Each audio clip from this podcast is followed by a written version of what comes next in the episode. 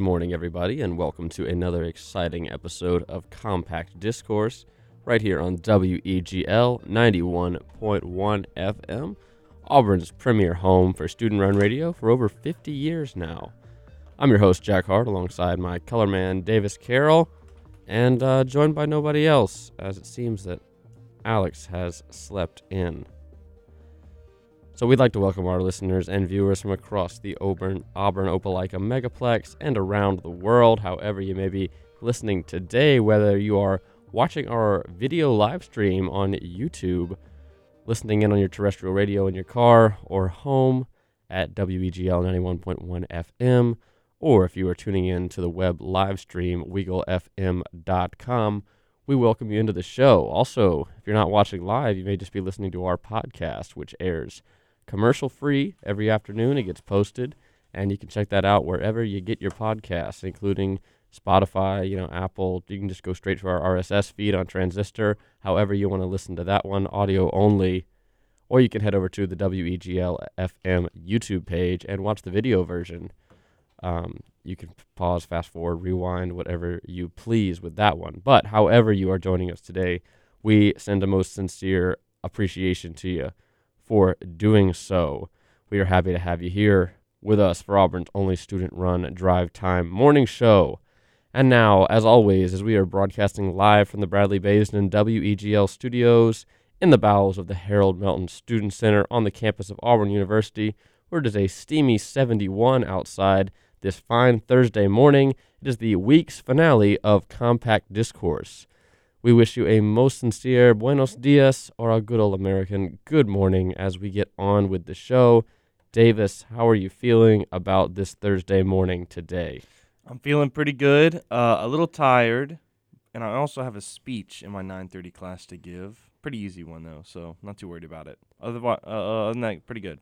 What kind of speech? Just an ungraded speech to just tell the people about ourselves, just so that public speaking teacher can kind of give us tips on our speaking ability. Mm. So like dangling participles and run on sentences. I guess, or just if we look at the crowd, or if we like fidget a lot. If you split any infinitives. Yeah, for sure. Well, at this point, I would like to remind our audience that if any point in the next two hours you feel so inclined to ask us a question, drop a hot take, or in the highly unlikely event that we get something wrong, you can go ahead and correct us by calling in at 334 844 9345. That's 334 844 WEGL. You can also shoot us a tweet at CDiscAU, at CDISCAU, and our dedicated team of call screeners will handle your inquiry. And the trivia question for the week is still pending. So if anyone would like to take another stab at the trivia question from Monday, we would love to hear your responses. That trivia question, once again, of course, is themed around the fact that your Auburn Tigers are taking on the Akron Zips this Saturday evening in Jordan Hare Stadium. Akron's mascot is, of course, a kangaroo, which is one of the most iconic Australian animals there is, which is why it appears on the Australian coat of arms. However, there are also four other animals that appear on the Australian coat of arms, including three birds, one of them flightless. So, you have any inclinations as to what any of the other four animals that appear on the Australian coat of arms are, go ahead and tweet us at CDiscAU with your responses. And if you get it right or wrong at this point, you will get a shout out on the air. So we encourage you to do that as well. All right, well, let's jump right into the show with your morning weather report, where right now in Auburn, Alabama, it is 71 degrees, partly cloudy with a 2% chance of rain. It's going to get up to 87 today. That's your high, low of 68. So, once again, an unseasonably cool day for this early autumn morning. And moving into the afternoon, it will get up back to those August, September dog days highs, as it will get up to 86 this afternoon and partly cloudy, but a 0% chance of rain. So, plans won't get canceled and you can go out and enjoy the day. This evening, it will cool way back down to 74. So, once again, excellent sitting on your porch weather tonight as the clouds roll in. And we have a 3% chance of rain with a 5% chance of rain overnight with a temperature of 69 degrees. Looks like Hurricane Larry is still swiftly making its way across the Atlantic Ocean. Not sure when that's destined to make landfall, but currently soaring just west of Cape Verde off the coast of Africa. So, Hurricane Larry, we've got our eyes on you as you currently sit at a category one heading towards the east coast of the United States. And then Hurricane Ida seems to be done and over with here in the southeast, but Tropical Storm Ida, as yesterday it was kind of in the West Virginia area, has moved on to the eastern seaboard.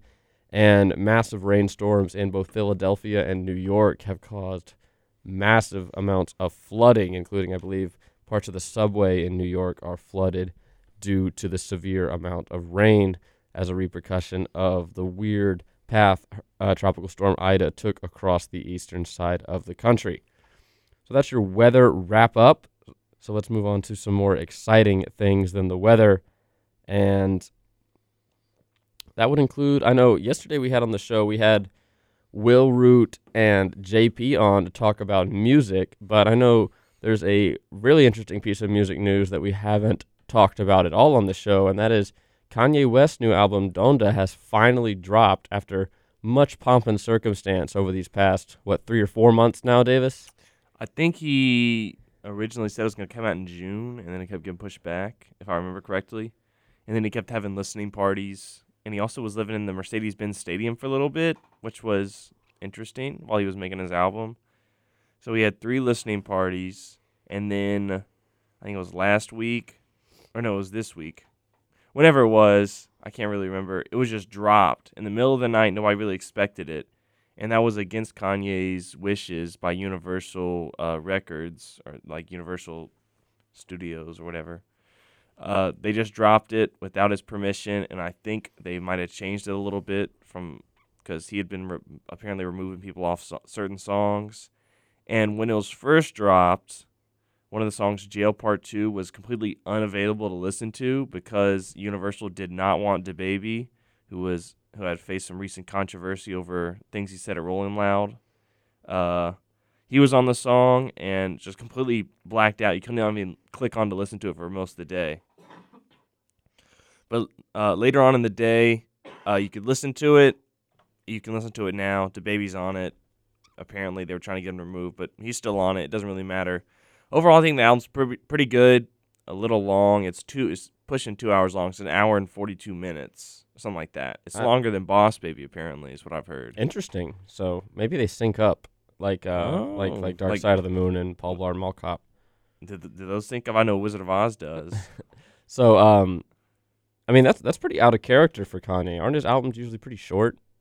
Uh, sometimes. I mean, Ye- his uh, his earlier ones were, I mean, like album length. Life of Pablo was short. But Ye. Ye's pretty short, isn't it? Yeah, he just kind of does whatever. He, there's like, uh, there's really no. It's hard to track down a yeah, you can't really be like, oh yeah, Kanye does this because sometimes he'll release his album on time. Sometimes you have to wait two years to get it. Like, one of his albums like was like 500 days late, which is pretty Kanye. But yeah, I'm not the biggest Kanye fan. I didn't grow up listening to him like a lot of people, so I don't really have a big connection to him. But I do enjoy his music when I listen to it. Uh, he's really good at making music. Say what you will about the man himself, he has issues, but he makes good music. I'll say that. Check out the album. Any any recommendations? What's your favorite song on the album?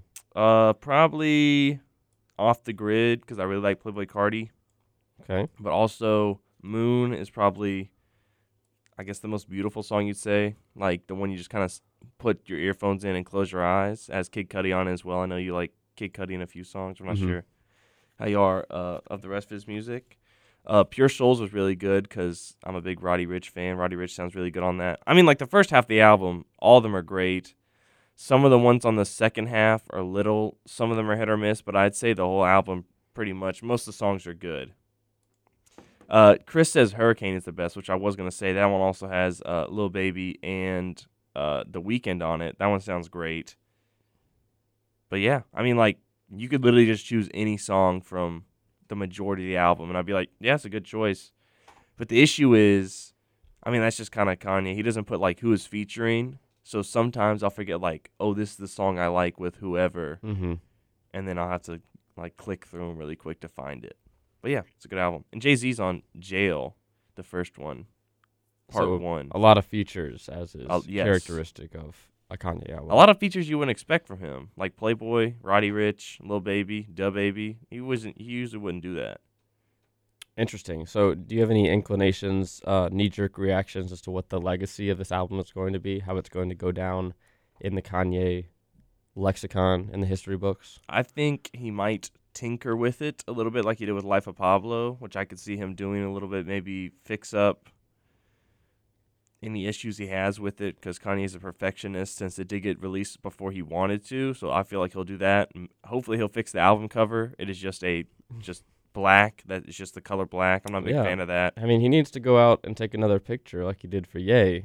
with I mean, he, he's had like three different album covers for the album. Like he's, it's just because mentioned. Universal dropped it without his permission. I'm not. Yeah, it could be that, or maybe he was going for like a, you kind of form your own album cover, like Childish Gambino did with his 31520 album last year, was just a white cover, Interesting. which it gets a little pretentious at some point, with because the whole album for Childish Gambino was just numbers for like the minute, so you had to, you, it was your own experience. It it was okay album. I didn't really love it or hate it, but uh, I think people looking at it now are gonna be like, "Oh, this sucked. It was so mediocre." But in five years, gonna be like, "This is a pretty good album," because that's what they. I mean, Mhm. that's what they did with Ye. I mean, I feel like most people liked Ye when it came out. You liked Ye when it came out. I like Ye. Good album. Yeah, I think I think people are gonna. I think it's kind of split down the middle, but most people are gonna start to come to like it, even if it is a little long. Well, that's good to hear. Um, another piece of news that was trending yesterday is that internet celebrity personality. I mean, he defies a role at this point. He does so many things. Comedian, UFC commentator, and podcast host Joe Rogan uh, has contracted the coronavirus, but apparently he's recovering quite well. I mean, he's a pretty healthy guy, pretty big. Uh, It seems like he takes care of himself, so good for him. Keeping him in our thoughts, just in case anything goes bad for him. Get Joe Rogan on the show sometime, maybe. Maybe one of these days. I, I hope to one day get a cool neon sign with compact discourse on it to sit behind us. All right, so let's move on to a little bit of campus news, including Auburn UPC, who we partnered with last night to bring you an open mic night right here in the Student Center. That go well.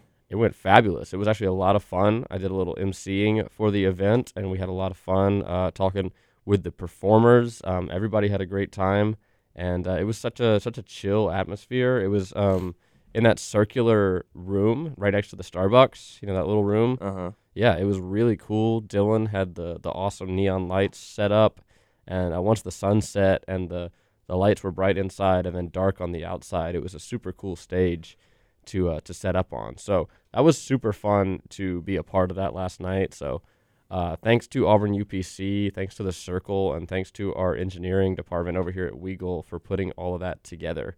If you want to know about more events like that when they come up, you can follow at Auburn UPC on Instagram and at Auburn Circle on Instagram as well. I believe that was announced on both of those accounts. And of course, that was an open mic night.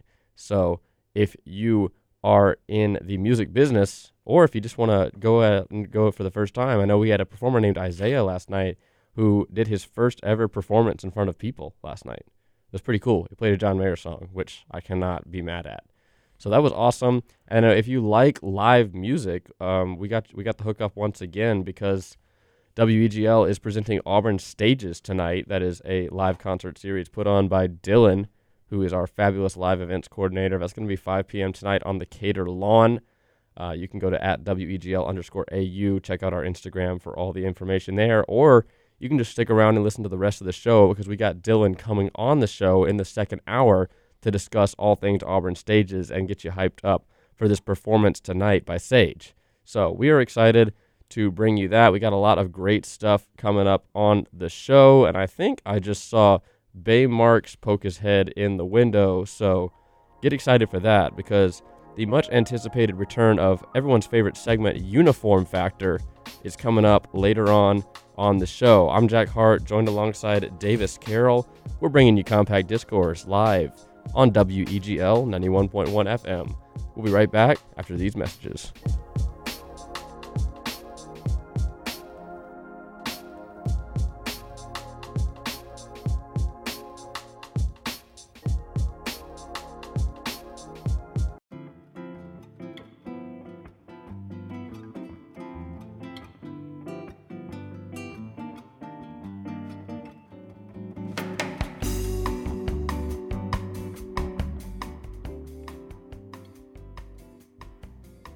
Good morning and welcome back to Compact Discourse right here on WEGL 91.1 FM.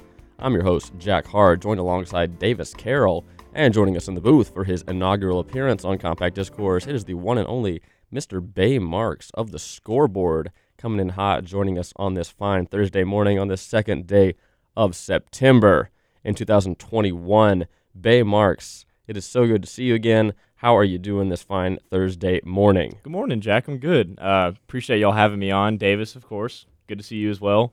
Um, it's been a while since I've been on the mic with either of y'all. I think the last time, oh man, um, definitely probably one of the um, remote broadcasts for uh, Jared Dillard's show, The Extra Point, back during quarantine, because I don't think I was able to do any of it last year due to my schedule. But yeah, uh, feels great to be back with you fellas on the mics.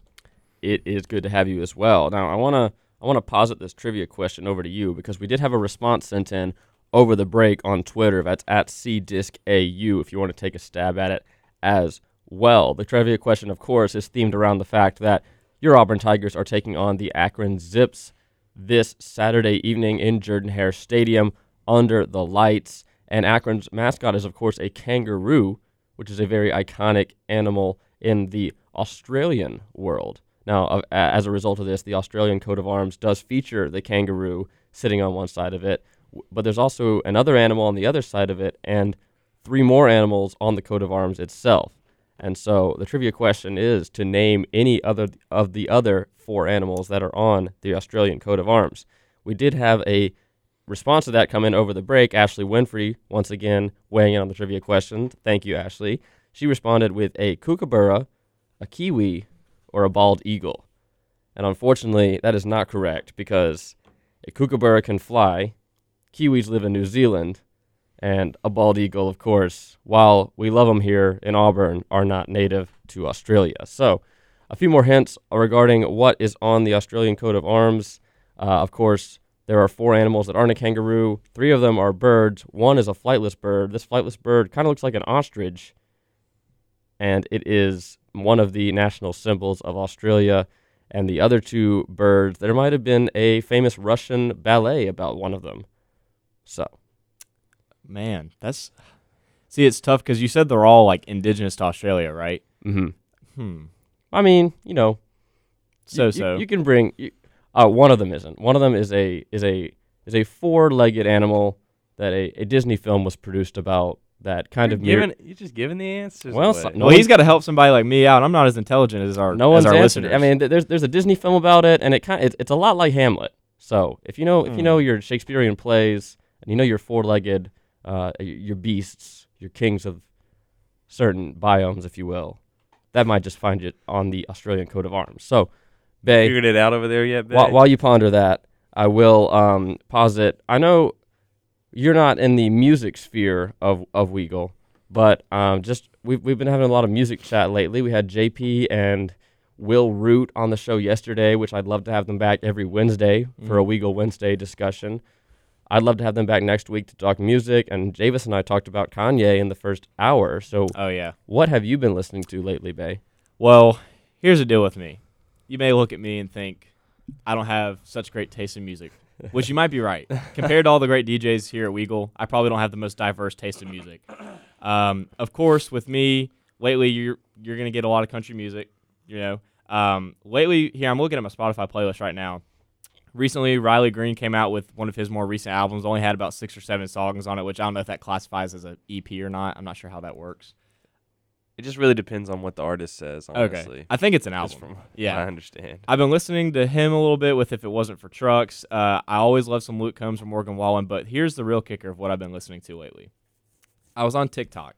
I know you're on TikTok, Jack. That's- are you, are that's you a- on TikTok? That's that's a dependent clause This- with which a lot of sad stories usually start. well, here's the thing. This isn't a sad TikTok song. Well, this guy made this TikTok, and um, he was like, listen to the lyrics of this song and realize like how sad and strong it is. And it's by the Lumineers. Okay. it's Ho Hey, which obviously a lot of people you don't probably don't know that off the bat, but if you listen to it, you're probably like, oh, I've heard this song before. Mhm. I've been listening to that and Sleep on the Floor by them, um, and it's kind of been eye opening because I didn't really realize how how good of music that the Lumineers really made. Um, I don't know what their most recent music is, but I definitely need to uh, dive deeper into what they've made more recently. But uh, those are two of the probably the most like great songs I've been listening to lately. Just on my ride home, I've been trying to trying to sing those at the top of my lungs. But other than that, man, just really just a lot of my country with Luke Combs, Morgan Wallen, different different guys and whatnot. But uh, Yeah, keep on keeping on. Stick Yeah. with what you know. yeah, just stick with what I know. It's my happy music. See, I don't have to. I'm, a lot of people are different with their music. Some people like to learn a new song every day. Some people like to hear a new band every day. Sometimes you, you just want your comfort music. That's right. I mean, I like live on my on repeat playlist on Spotify. Yeah. I don't touch the daily mixes. I don't touch the rewinds. You know what? I you know what Spotify? I know what I want to hear, Right. and just give it to me. Give me that. See, some, and I don't know if y'all have had this experience. Like, do you have Spotify? Mm-hmm. I don't know if y'all have had this experience. And this isn't a shot at Spotify, but sometimes they'll give me that recommended playlist, Mm-hmm. and I'll get three or four songs deep into it, and I'm just like, this doesn't really fit my my mold. Like, I don't really enjoy any of this. The algorithm, if you listen to like one or two songs uh, from a certain genre, like close together, then you're, you'll have, you'll have like a daily. I listen. I remember like last year when I was driving, not last year, a few months ago, like before somewhere I was driving home, I listened to a few movie soundtrack stuff. And now every once in a while, I'll still get a daily mix for movie soundtracks. And I'm like, I don't even listen to that uh, that much. Maybe he knows I'm friends with Alex because that's all he listens to. God bless you. They know you have a podcast. They must. They're trying to do. They're trying to get me to say uh, movie soundtracks during it. Now I will give them this. I do love the in December every year. I look forward to the yearly recaps when it gives you like your statistics and who you Mhm. most listen to. Of Mhm. course, my most listened to podcast, the Scoreboard. Uh, You listen to your own podcast? dude, got to perfect You my gotta craft. yeah, sound Okay, check. yeah, Hey, understandable. do football players watch game tape? That's not the same thing. It is. Yeah, it is. I don't know if it is. Maybe one day you'll you'll host a podcast and you'll understand. Oh, now, now you just you just went from that's for your podcast to now I don't own a podcast. This year, my second most listened to podcast should be Compact Discourse. That's what we From- like to hear. What about your 91.1 What about your FM. third most? That's that's classified. What? all right, uh, all right, Bay. Have you ever played Minecraft before? Okay, can I tell a really quick story about this because I know where it's going. Oh, go ahead. So I, I knew what Minecraft was in high school, and I'm sure it was out in middle school. And my friend Josh Doherty uh, from high school, I went to his house one night for a spend the night party, and uh, this was like maybe freshman or sophomore year. Everybody goes to bed at like one or two a.m. I kid you not, I stay up the entire night because I found out how fun Minecraft was. So I went home on, on my Xbox 360, downloaded Minecraft for like twenty dollars, and I played for like four days straight. And I just I may have slept like a total of 10 hours. But yes, I do know what it is because of that experience. I haven't really played it much since then, but yes, I'm a little familiar with it. Fair enough. I've also kind of, I think, hung up my pickaxe, as it were, and, and retired. But um, the reason I bring it up is because, of course, yesterday we had a fabulous interview with Chris Smith, Mm-hmm. who is taking on the t- or inherited and is taking on ch- the challenge of continuing the project to completely recreate the entire city and University of Auburn in the world of Minecraft using en- entirely just just blocks. So pretty cool project we have going on there. Um, if you want to hear that interview, you can uh, go to our podcast from yesterday. Um, it's called uh, Block Party featuring Auburn Minecraft Project. Check that out wherever you get your podcasts. Or if you go to the WEGL YouTube page, I snipped out the 30 minute interview and you can watch that with some pretty cool visuals. Um, I took some pictures from his Twitter handle, which is at MCAubie, and I added them to the show. So go ahead and check that out if you are a Minecraft fan or just an Auburn fan interested in what the heck is going on in this computer game. I saw that interview because I saw where uh, uh, I was unable to listen to the show yesterday due to class, but Jack had put the link out on Twitter, and I listened to a good bit of it. And just looking at what he's made and kind of the popularity on social media, he's grown somewhat overnight. I mean, I think he gained. I don't know if he mentioned it You on said the show like yesterday. 800 or something. Yeah, he right? gained like a crazy amount of followers with within like a few days span. I mean, How much of a hand do you think Compact Discourse had in that? We'll see. I think I think come come the weekend, he'll he'll be thanking us. we're gonna ask the uh, the data team in the back to take a look at that for us. And They're they're gonna have to build Weagle after that. Yeah, so thank you once again to Chris for coming on the show. And I did I did talk to him on Twitter a little bit. He says if he ever ends up getting to the interior of the student center and wants to build the Weagle suite, I know we'd all happy be happy to hop on the server and help him out with that. See, and well, I guess yeah, I guess he can go inside the student center obviously and build inside of it. See, like, and that's the thing is like on Twitter, he also points stuff out that a lot of other people don't notice. Like our own Caleb Jones from WEGL, um, he pointed out on Twitter that from the sky, Haley Center is in the shape of a capital H, and then the student center right next door is in the shape of a lowercase h. Fun fact. I'm gonna have to res- do some research on that. You wouldn't have known that if you hadn't seen I it really from wouldn't have, above yeah. in, in, in, in Minecraft. All right, so how about that? Um, so we are ready to. I mean, once again, we had an open mic night last night, partnering with UPC and the Circle. It was a lot of fun, um, and there's more events coming up. You just need to go to Auburn UPC on Instagram. Uh, I think they're having a movie night tonight upstairs in the student center with uh, free popcorn and drinks. So I think that's 7:30 tonight. If you want to head over to the ballroom tonight, I absolutely free for students. So just check in with your mobile event pass, and you can watch Mortal Kombat tonight in the Hmm. student center ballroom. See, they did like the movie in the stadium last semester, Mhm. and I know it was last fall too because they did uh, Endgame uh, in the spring, and then the last fall they did Harry Potter. It was very cool. It was cool. Yeah. And so, yeah, we are happy to partner with UPC to bring you some fantastic events throughout the year. Well, we are going to head to a quick break. And when we come back, the much anticipated return of Uniform Factor as I hand the laurels over to Bay Marks. And you know what? College football starts for real this Saturday. I know UAB played last night, I know Hawaii played last Saturday, but the real games start this weekend, and plenty of teams are wearing new uniforms, so you know we have to talk about that. We'll be right back to Compact Discourse in a few minutes.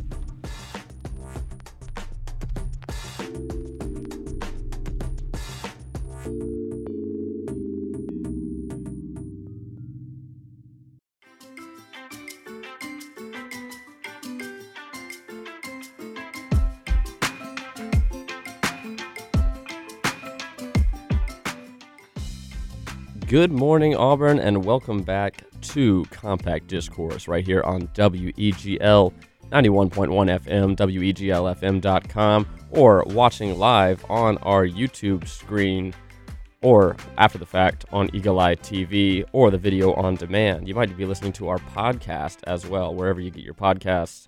My po- spot podcast player of choice is Spotify. So just search for Compact Discourse, look for that orange and blue CD logo, and enjoy the entire backlog of shows commercial free.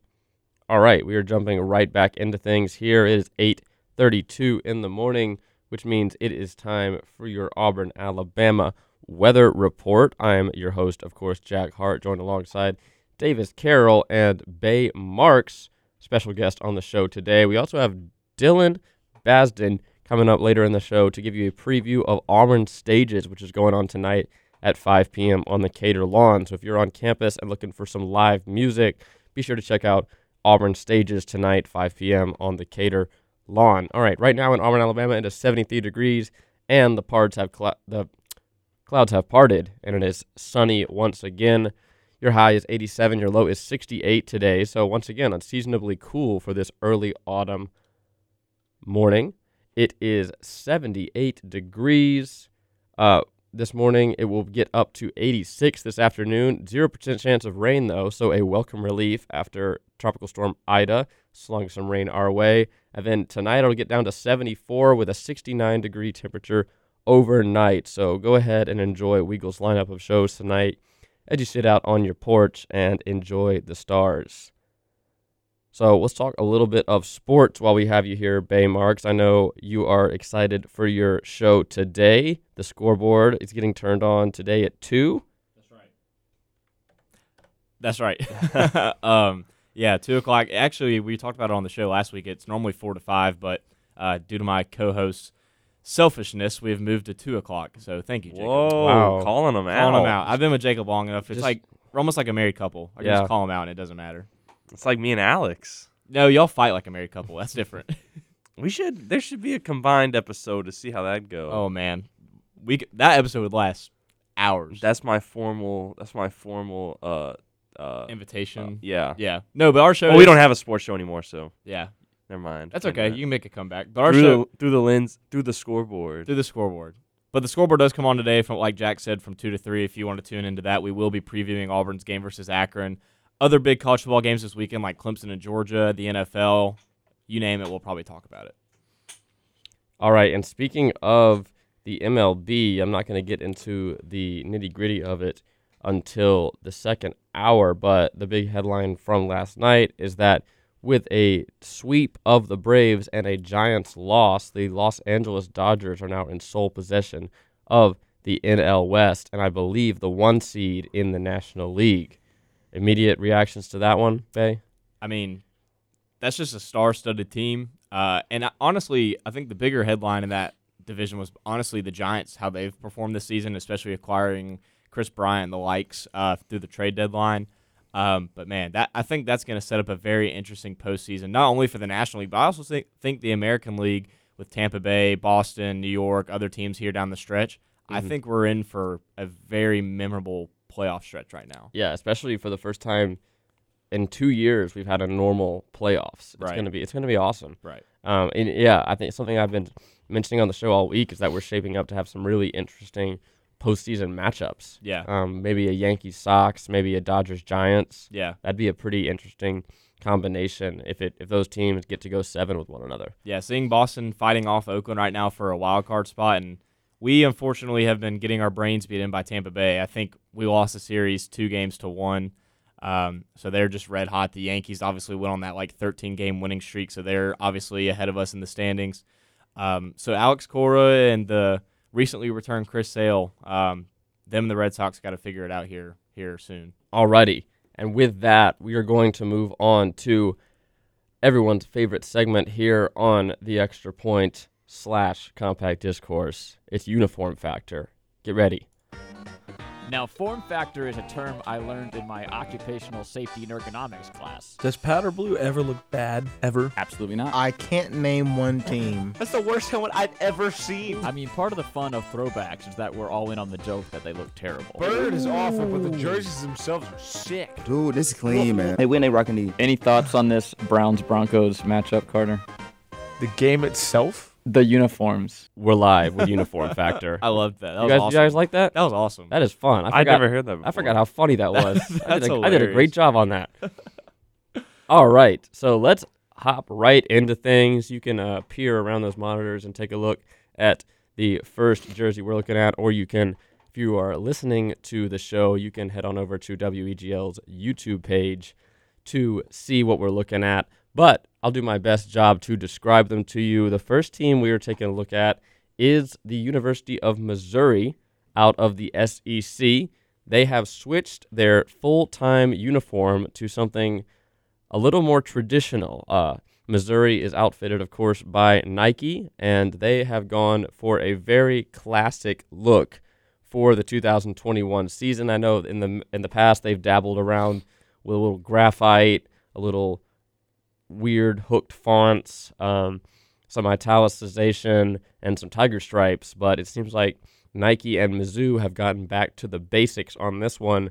Uh, they've unveiled two jerseys so far, um, and they are pretty cool. So the first one being their road jersey uh, features a black helmet with the classic oval tiger logo on either side, a pretty standard white jersey, black numbers, yellow piping, and down the pants you have a yellow and black stripe as well. So very similar to Auburn's jerseys with the power stripe on the shoulders and helmet crest, but pretty clean look overall. Black jersey looks to be the home jersey, will be the same situation, same helmet, black jerseys, yellow numbers, white piping, and yellow pants. So, pretty cool look out of Columbia, Missouri. What are your immediate reactions to these, Bay? like you said earlier, I think both jerseys overall a very clean look. Um, a lot of teams when they try to go back to more of a traditional style look or they change in general, they try to do too much when they can do more with less. And I think that's what Missouri understood with this assignment was we can do more with less. Overall, I think it was a success. Immediate reactions, if we're going to go ahead and talk about the white ones, um, I think they look great. I do like how you mentioned, Jack, how they have the striping on the side, the Northwestern stripes, I believe they're called, on the helmet and on the sleeves. These colors go great with that sort of concept, and I Mhm. really appreciate that traditional look that they're going for. Um, something with both of the uniforms, though, and I don't know if either of you noticed this, and I don't know if this is just going to be in Missouri, is the SEC patch like very large? It's big, especially contrasted with the Missouri logo, which I believe is on the collar, Yes. and the Nike logo are very small. Yeah, and, I, and that was a point I was going to make was a like the SEC logo, like that's huge, which is fine. Um, but like Jack said, that kind of contrasts towards that Missouri Tiger logo, which I believe they used to have Mizzou written across the chest. Um, so I don't mind them taking Mizzou off. I think that still would have been a cool look, but the Tiger head logo makes up for it. But again, if you're gonna have that ginormous SEC logo right there, make sure that that Nike logo, which I guess it's fine, but also that Tiger head, make sure it is closer in size as well. What do you think, Davis? I think they're pretty good. I don't really have any complaints. I'm not as big of a uniform fanatic as you two, so Oh. I mean like I have my fanaticism for other things that involve design, that being movie posters and album covers. There you go. But like if if I like the colors of a uniform and I think it looks cool even if it really isn't cool, I'll just be like that's pretty cool. I'm not going to be like the size of the Nike logo is not up to snuff for my liking. The only thing I will say before we stop talking about this this this uniform is, and this is similar to Auburn's uniforms, is I wish that the pants, the striping on the pants, matched the other stripes. Yeah, they just can't seem to get that right, can they? Um, something I noticed about these, I, do you think? All right, these are kind of like a simple, classic look. It is, and Nike seems to have been transitioning away from you know the gradients and patterns from the from the late 2010s to this new, clean, uh, kind of throwback look. Do you think it runs the risk of uniforms starting to be a little bit too samey? Because these kind of look like the Georgia throwbacks. They kind of look like what South Carolina wears. Obviously, they look like what Auburn wears already. Do you think these brands are distinct enough to where it doesn't really matter? Kind of like how back in the day, college basketball uniforms were all pretty much the same thing, just in different colors, same fonts even. Um, I, I think that would be the case if Mizzou was going with traditional block numbering. But as you can see uh, on these, the numbering is pretty much that iconic Mizzou fast looking italicized font. Yeah, and that was something that I had also noticed was um, some of the numbers, like I'm looking at here right here on uniswag.com, like the number eight and the number three, they look very blocked off and traditional. But then there's a picture of uh, one of their players wearing the number 18. The eight again looks very traditional, but then like you just said, the one looks very modernized. Mhm. Um, so I think that's a message that needs to be coincided with. It's either going to be a traditional look, or they're going to continue going with the uh, progressive look that, that that Missouri's been a test particle of the last several years. Um, but like you were trying to ask earlier, was I think that is some very thin ice to walk on. Because I think if, like you said, if a lot of teams and Mhm. a lot of branding companies do this, they could be going Because towards the same. even in the past two years, we've seen both A and M and Arkansas Mhm. basically strip down their uniform to the Right. brass tacks, and they look very similar now. If it weren't for the different shades of red, right. so we'll see what the future of uniform hold as we continue to move through this one. Something I am pretty excited about for this Missouri one is maybe seeing a pair of black pants get added to that look for an all black look at home, or I can even see you know the black the black helmet with the yellow pants on the road could be a pretty great look. You know, I'm, I'm a Yeah. sucker for the for the for the trifecta, the triple stack. Yeah, I was about to say, and this, and there's not a lot of teams that can pull it off, but Missouri is a school with the colors that can have three different uniforms. Mm-hmm. Sure thing. All right, so let's move on to our next look before we hit a break, and that is going to be Arizona State, the Sun Devils. I know Davis, you had mentioned that you are a big fan of the Sparky logo. He looks so cool. He's so fun looking. He is featured on the helmet of this one. Arizona State is going to wear these September 25th versus Colorado in that Pac 12 matchup. These are being billed as a reverse retro. Now, if you don't know what that is, Adidas or Adidas, as I like to call them, ha- rolled out this program called Reverse Retro in the NHL, where all 31 teams in the NHL got a throwback jersey with the colors basically inverted. So the Nashville Predators, uh, for example, just off the top of my head, it's the one I remember the best. Their old inaugural jersey was a navy blue jersey with yellow and silver piping. And so their reverse retro jersey is going to be a gold jersey with blue and silver piping. So it's basically taking an old look and putting a modern spin on it by inverting the colors. And what Adidas has done here is taken Arizona State's kind of 80s and 90s look and uh, with, with maroon with gold piping, and they have made the jerseys gold, very striking desert sun yellow with maroon and actually kind of old gold metallic um, look. Um, some some interesting things to note here is the Arizona flag pattern on not only the shoulder but also the gloves, which look really cool, and the gold piping on the college block numbering. So, what do you guys think about these Arizona State kits to be worn on September 25th versus Colorado. My first uh, comment was going to be what you just mentioned. The fact that, well, overall, I'll start with this. They knocked this one out of the park. I mean, these are great uniforms. The only complaint I would have is what you just mentioned, Jack, where they have the gold piping around the number. I wish they just would have put it around the name too, because you can see that gold also on the shoulder caps within that um, Arizona. I believe that's a state flag. If Yeah, I'm it not is. wrong. Mhm. Um, there's gold piping in that. I think if they just would have put a very thin line just around the numbers, around the words Arizona State across the chest, I think overall that is the only nitpicky thing I would have changed about this. But overall, especially with the Sun Devil on the helmet, I mean, Mhm. these things are phenomenal. It's a lot harder for me to critique uh, a uniform you're just going to wear for, for one game. Yeah, and that's true. If if this was going to be something that they wore permanently, that's a change I'd like to make. But like you just mentioned, if it's a temporary uh, uniform for one game, it's not a huge deal. Yeah. And Davis, I think if you're gonna do a retro jersey, you have to do something like this. Like you were like you were saying with the last one, I think this also applies to like the new wave of making fake vintage stuff Mhm. for like shirts and stuff, or it like looks vintage but it really isn't. Because it it all has like the same cookie cutter kind of thing with the sports jerseys and even uh some. I mean NBA doesn't really count because they just kind of do like their actual throwback jerseys. But like with the football one, they all have the stripes. Uh, with vintage shirts, it's all kind of like the same. You maybe see a NASCAR on it with like you know y'all y'all know what I mean. Yeah. It's just Yeah, it just yeah, really becomes really samey. Kind of loses all its flavor, all the things that made it cool in the first place. So I think if you're gonna make something retro, do it like this because this looks awesome. I absolutely love this. awesome. So we're to head to a quick break. When we come back, we're to be looking at even more uniforms up until Bay has to get out of here at 9 a.m. We're talking University of Washington 1991 throwbacks. We're talking Kansas 1920 throwbacks to get ready for homecoming. And we are talking Maryland 1980s throwbacks. So get hyped for that. Don't go anywhere. All that and more on the other side of this break on Compact Discourse.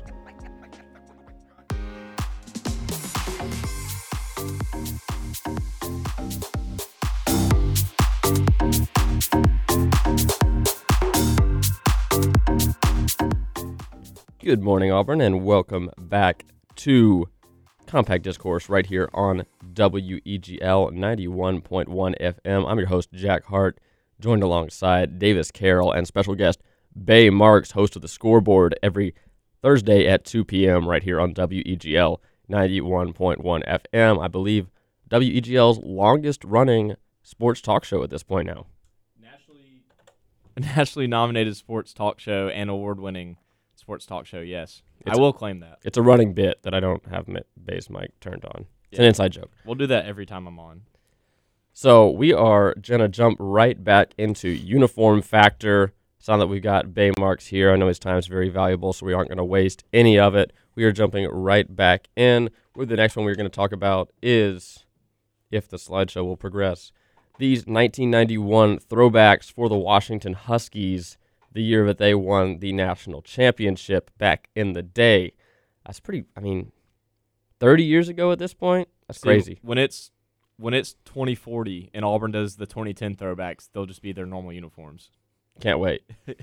Um, no, uh, first glance at these, they're obviously throwbacks. So you can tell due to the font. Um, I think the font honestly looks great. Um, I'm looking at these pictures right now on my phone, and I believe I'm trying to find the side view of the helmet. I believe isn't the husky on the side of the helmet? Yes, it is. Yeah, that's a great look. I love that. Um. So yeah, these are allegedly a throwback to the 1991 season, but like I found one from the 1991 season, and it's on the right there. They did not wear these. They had to take some creative licenses. I mean, They don't even look close. They added stripes on the sol- shoulders. Um, the pants have the, the the panting husky logo, as they call it. Um, the open mouth husky on top of that block W, and then they added that logo to the helmet as well. So I mean, these are pretty cool. I think one of the greatest transformations in college football was what was when uh, Washington went from Nike to Adidas in the past few years. I mean, Nike was doing some off the wall stuff up in uh, up in Seattle with Yeah. those uniforms. No, Adidas has done some some very good by the Washington Huskies. I remember playing when Auburn played them in the opening Chick Fil A game in 2018, and I mean they were obviously just their normal uniforms, but I think with their colors, they're just again another team that you can do a lot with because not a lot of teams wear purple, Purple and gold. gold. Yeah, I mean LSU claims they're purple and gold, but it's really purple, and Purple and yellow. yellow. Yeah. Um. So yeah, I think Adidas is doing right by them. These uniforms again, the font looks great for a throwback. A mo- I guess you could call this a modernized throwback. Mm-hmm. I guess that's probably the correct terminology for it. And then the little husky on top of the W is just a chef's kiss. Yeah, I think I think we call them a faux back in that they didn't actually wear them, but it like kind of looks like they would have. Yeah. All right, so we are moving on. Not much to say about that one, and I don't even know when they're wearing them. So it's not their full time jersey. They're probably wearing it for a game this season, but it has not been announced what that game is. Unlike the rest of these in this slideshow. All right, next up we have Maryland, who has unveiled a road version of the throwback jersey that they unveiled last year. They're going to wear these this Saturday against West Virginia in a nationally televised game. They are the road version, of course. They have a red helmet with the script Terps across both sides of the helmet. Also looks like it's on the visor of this model player, so that's pretty cool. Hope you can see through that. Um, and then you have the pretty unique shoulder stripe being asymmetric, three different colors black, yellow, and red uh, of the Maryland Terrapins. And then one of the most interesting details is that you have the throwback Under Armour logo as well. Yeah.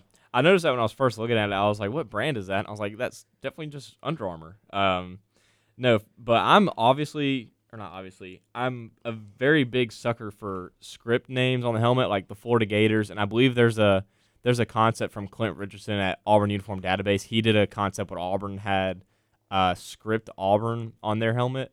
I mean, I love that baseball script. yeah, baseball script's great. Um, but these helmets to start off with, like Jack said, um, the script on the sides, they look great. The red with the white and the black outline, it pops. It looks great, especially with those white unis. Um, the uniforms themselves, I honestly really like these two. I believe the numbers have some sort of gradient in the middle. Um, I can't really tell because these pictures are kind of small that I'm looking at on my phone. They do the um the 21 that is the model picture, uh, and the number five Yeah. that is also a model ha- has in the middle kind of that fade out look. Not quite a gradient, but That's not something that Under Armour like will typically do either. No, and if you it, th- the if you want to go to uniswag.com and look at these new uniforms, there's even more pictures of them. You can see that there's a lot of kind of that gel dry fit that gets um, that Under Armour likes to use. Yeah. A, on a lot of details, I believe that's Terps appears on the pants and that in that material, and also the gloves and collars have that as well. So I think the numbers are just an outgrowth of that. Yeah. The only, I mean, and again, Maryland, a school with several colors, and they all really go together the yellow, red, and black.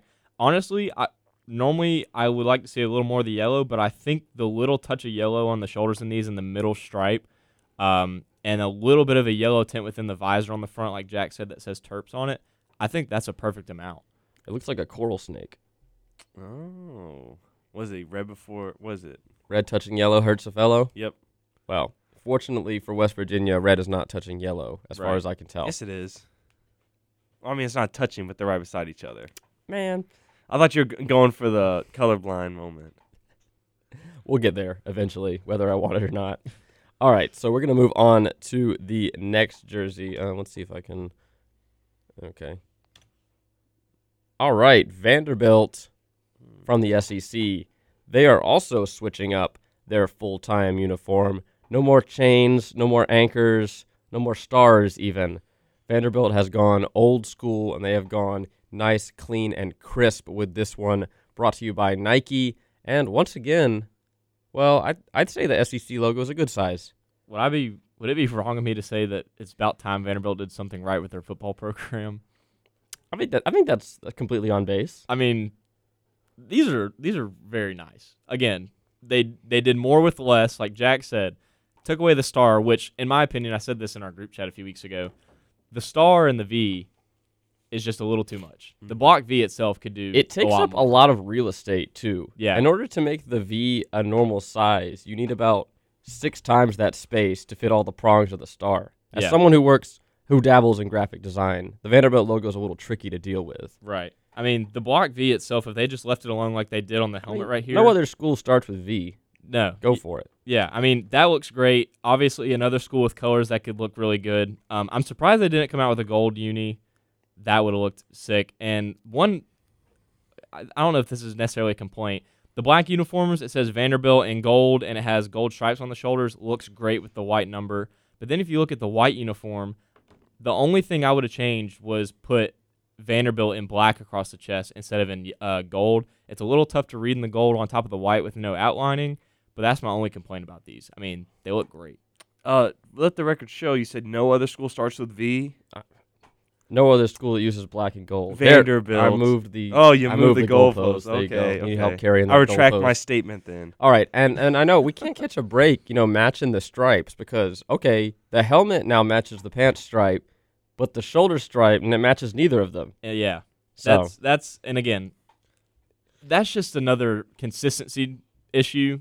I feel like if it was a little more consistent with the striping, I mean, and again, the Vanderbilt across the chest, but overall, they did a great job with these unis. Um, I don't think the black one necessarily needed an outline outside of the number, but the white one possibly did with the black.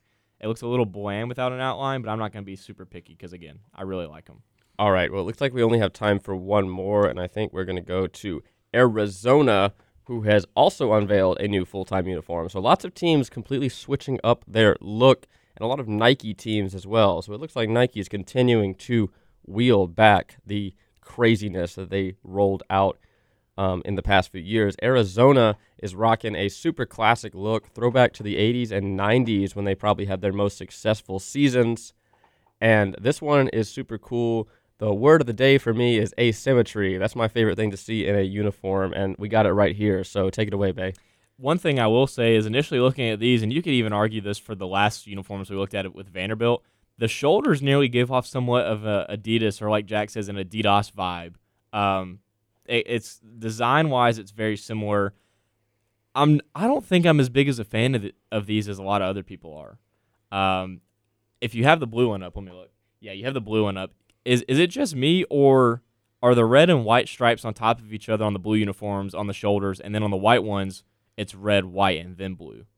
Uh, it's it's red, white, and blue on both, but because it's a blue jersey, you can't see the blue stripe. See, and that's that's probably just being nitpicky. I would have rather had like a Mhm. I don't know. I, th- I think the the deal with these is that when you're playing in a in a league like the Pac-12, where zany uniforms are the whole thing, I think bring bringing a nice crisp, clean one to the matchup, it provides some good contrast. Right. Like I mean, if you're coming up, if you're playing these against like some highlighter Oregon uniforms, you're gonna be the ones that stand out, not Oregon. Yeah, and again, I mean, th- at least they're being consistent with their striping. Again, on the helmet, it's a red, white, and blue uh, pattern. They have that on the shoulder stripe.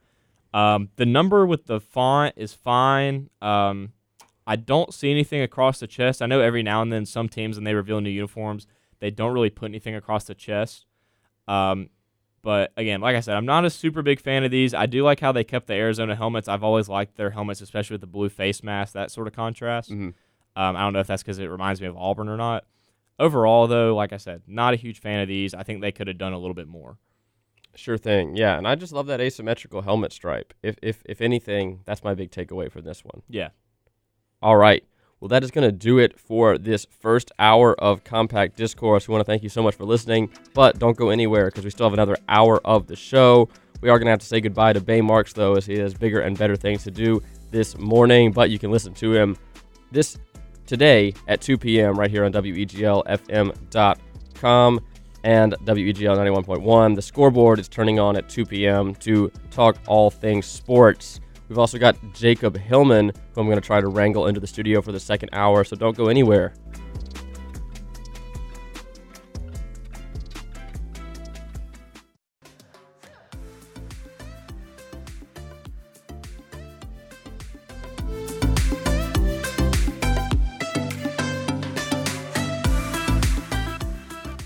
And welcome back to Compact Discourse right here on WEGL 91.1 FM, WEGLFM.com, or however you may be listening to us today or watching as we are once again live on the WEGL YouTube page.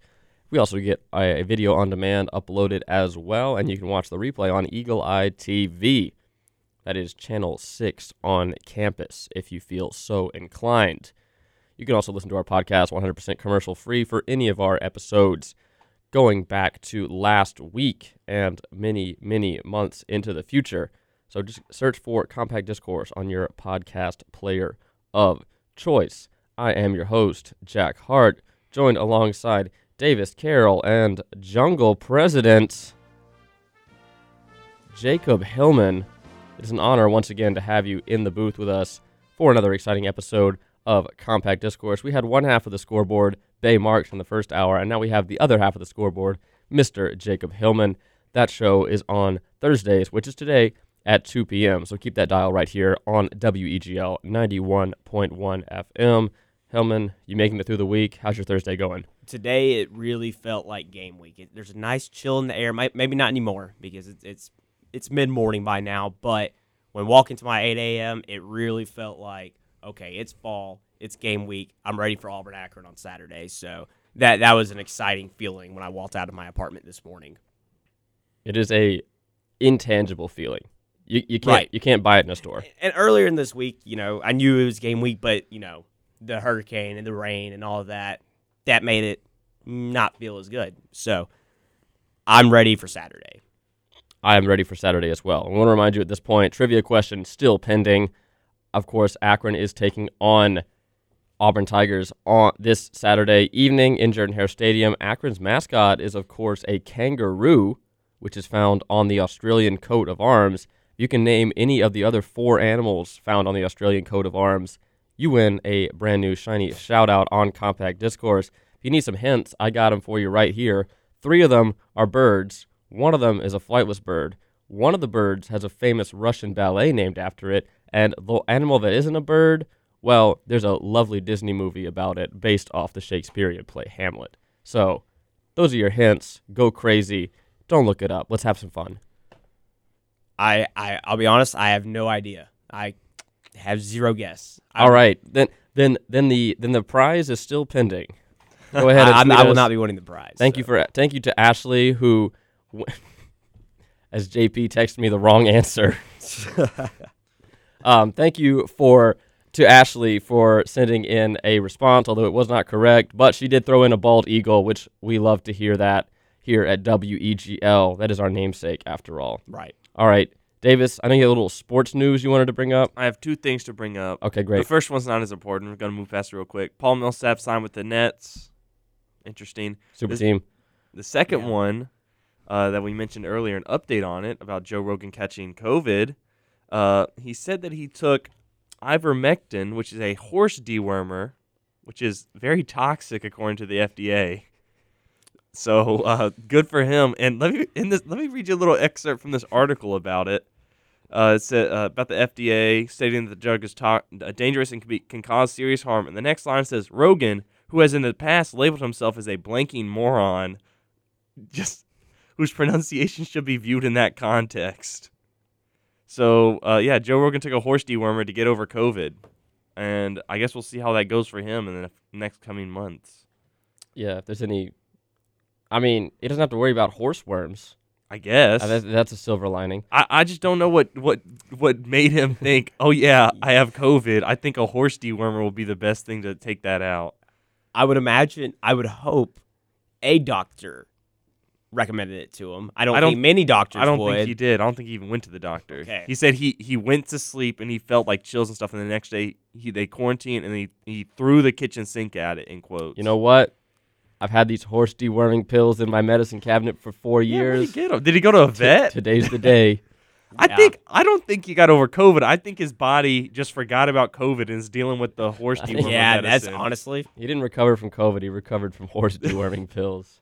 If you can survive that, you can survive COVID. All right. What's the next big UFC event, Hillman? That will be UFC 266 on September 25th. It's a big one. Ortega faces. I forget who he faces, but it, it's it's kind of a stacked card. It's not a stack. It's a November one, but yeah, Volkanovski versus Ortega for the featherweight uh, title. But it, it's going to be a fun night. Uh, also, Valentina Shevchenko and Lauren Murphy fight for the women's flyweight title. So it's a bunch of it's a bunch of little it's a bunch of small people fighting, a bunch of lightweights, but then also It's a me and Hillman kind of fight. Yes, yes. Th- this is the big one though. Welterweight bout between Nick Diaz and Robbie Lawler. That's been in the making for probably a decade now. Their third time fighting. They're really old, but they're fighting for five rounds, so everyone's excited for that. All right. Well, I hope Joe Rogan's over his his ailment by then, so he can we can get some hilarious uh, ringside interviews. Well, I don't know. He might have been. I feel like what does it say exactly when he had COVID? Because It was this past week. okay, Like he said Wednesday, which was yesterday, he said he felt great, and on and he got it Sunday or Monday. Okay. I think. okay, I was gonna say because he did not broadcast the 265 event in Houston. I so I thought maybe they just delayed. Hey, I, oh by the way, I had COVID, so I guess not. 265 wasn't that great, so that's just probably why he didn't do that event. They're gonna have to pull the get the athlete to take the horse dewormer pills out of Joe Rogan like that athlete Oh, did to the dolphin. You're gonna have to take a horse dewormer pill to get your field passes on Saturday. We're, we're gonna probably not.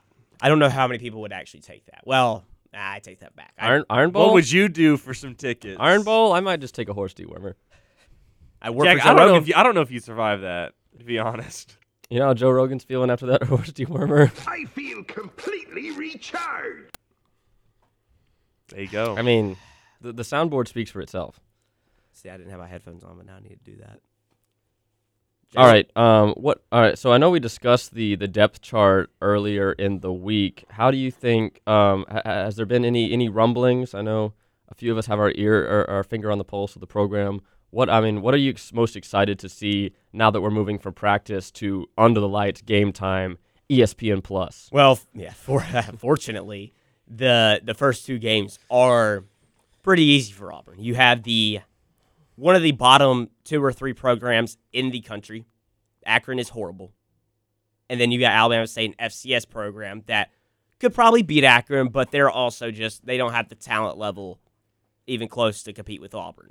So you've got two weeks where you're going to see a lot of guys. The depth chart, I don't think is as important this week as it will be when Auburn heads to Happy Valley in two to three weeks. So that's what I'm looking forward is what guys. So this week you're to have the starters, but what guys that come in later in the third quarter or in the second quarter play a lot against Alabama State because those are the guys that might have stepped up during practice this week or next week and played well against Akron to where they're going to make an impact against Penn State. So that's what I'm looking forward to, especially the playmakers because the receivers are so so so inexperienced. But obviously, if you've got the running game with Tank Bigsby. We know how that's going to go. But I think Bo Nix just needs a little bit of help. The candidates are Demetrius Robinson. You've got Ja'Varrius Johnson, that starting at receiver.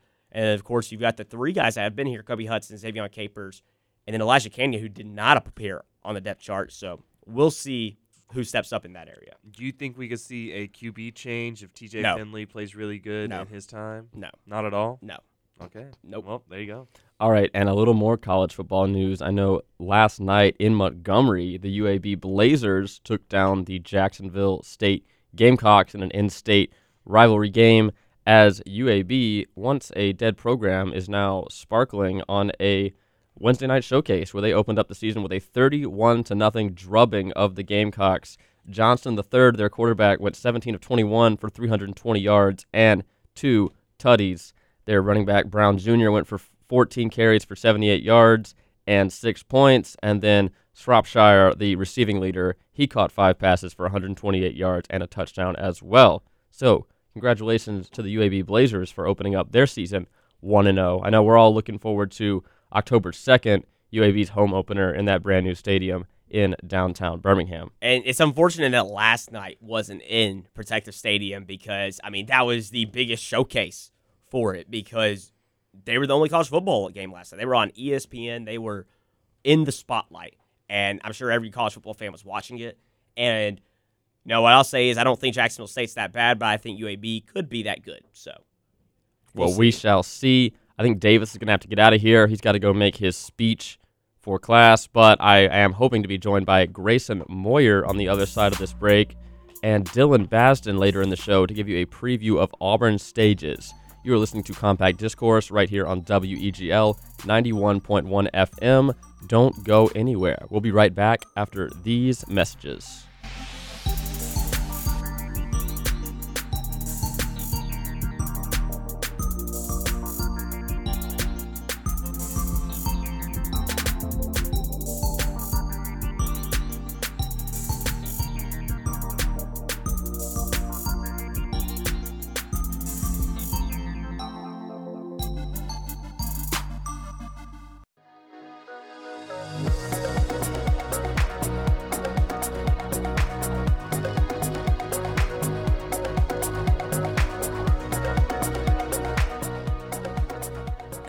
Welcome back to Compact Discourse right here on WEGL 91.1 FM.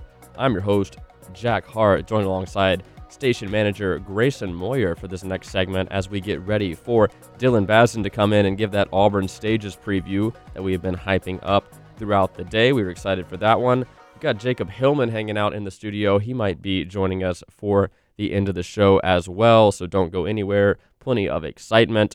Once again, I want to remind everybody that we had a fabulous event last night in the Harold Melton Student Center upstairs by the Starbucks. There was an open mic night put on by Auburn UPC, The Circle, and WEGL, a fabulous event. It went amazing. And so if you don't want to miss out on future events like that, go ahead and follow at Auburn UPC, at Auburn Circle, and at WEGL underscore AU on Instagram to get updates about what is going on. I mean, there's plenty of free events throughout the year that you aren't going to want to miss. And also, the Auburn Circle is now accepting submissions. So if you would like to be part of Auburn's literary and arts magazine, if you have prose, if you have poetry, if you have fashion, if you have photography, if you have anything you would like to get published in the Auburn Circle, that is now available for submission. So once again, go to Auburn Circle on Instagram for more information about that. Submissions do close on September 19th, so don't delay. Get on top of that right now. Grayson, how are you doing this fine Thursday morning? I know Hillman said it's starting to feel a little bit like game day. It was a little cooler than normal. The dew, the freshly cut grass, it's starting to feel like autumn. I'm actually really, really excited about game day. I'm not even going to the game. It's just the first one that I get to, to work at for the you know the broadcast side, and I'm just I'm really pumped about that. This is I've been waiting on this for a while. I know, and I feel like a lot of people are waiting with bated breath to have the first real game day in Jordan Hare Stadium Yeah. since the uh, the 2019 Iron Bowl. So it's going to be good to be back. It's going to be good to see a new coach, a new team, a new look, a new experience for Auburn Tigers fans. And then we have two freshman classes effectively who have never really experienced a Jordan Hare Stadium game day. So I'm super excited. Um, something I kind of kind of bumped on earlier in the week is that I- had a hard time with the fact that we didn't have our first game day until September 20th of last year. So is that like? Forgive me for this. I only had experiences like a, a freshman doing this, but normally we have like an away game in a you know equi- equivalent of like a bowl somewhere. Yeah. Are we still not doing that just because of COVID or? Well, those are happening. Um, so yeah, um, there's there's some marquee matchups going on uh, earlier in the season, but ours our big game early in the season is, is against Penn State. Okay. So that's in that's in three weeks that we're traveling up to Pennsylvania to take on Penn State. But there are plenty of exciting games um, that are bowl like uh, starting the season. Um, Georgia and Clemson are playing in Charlotte. Alabama and Miami are playing in Atlanta, and Notre Dame and Wisconsin are believe I believe playing in Chicago. But uh, regardless of where they're playing, there are some pretty exciting matchups to kick off the season. It's just not Auburn's year, I guess. You know, you, you got you can't play them every year. But also, y'all y'all may have already discussed this before I was on here. But is Harsin like out of quarantine? Is he gonna be at the game on Saturday? Well, I mean, it would stand to reason considering. I don't know how long it's been. I haven't kept up with it. Right. I, I think, I mean, you probably have a four day delay between it happening and it becoming public. Sure. So I think a sufficient amount of time has passed. But if not, I know he's been running the team remotely, seems effectively from what um, I don't exactly have my finger on the pulse of the football program, but from what I can glean from the B reporters, it appears to be a fairly smooth transition from remote. So we are excited for Auburn football this Saturday. And once again, I want to remind everybody of our trivia question um, before I have to spill the answer at the end of the show, because I'm not, I'm not carrying this question to another week, because we won't be playing a kangaroo team next week. So, of course, Auburn University is taking on the Akron University Zips from Akron, Ohio, whose mascot is a kangaroo. Now, if you don't know this, Akron um, had a naming contest back in the day, I believe in the 40s, to select a nickname for their team and Zips was a popular kind of shoe. So I guess it invoked um, speed, athleticism, um, zippers. I'm not really sure. But uh, Kangaroos was one of the losers of the contest, not selected by the athletic director. So later, when it was time to pick a kind of man in a suit costume because it's it's hard to have a big shoe on the sideline.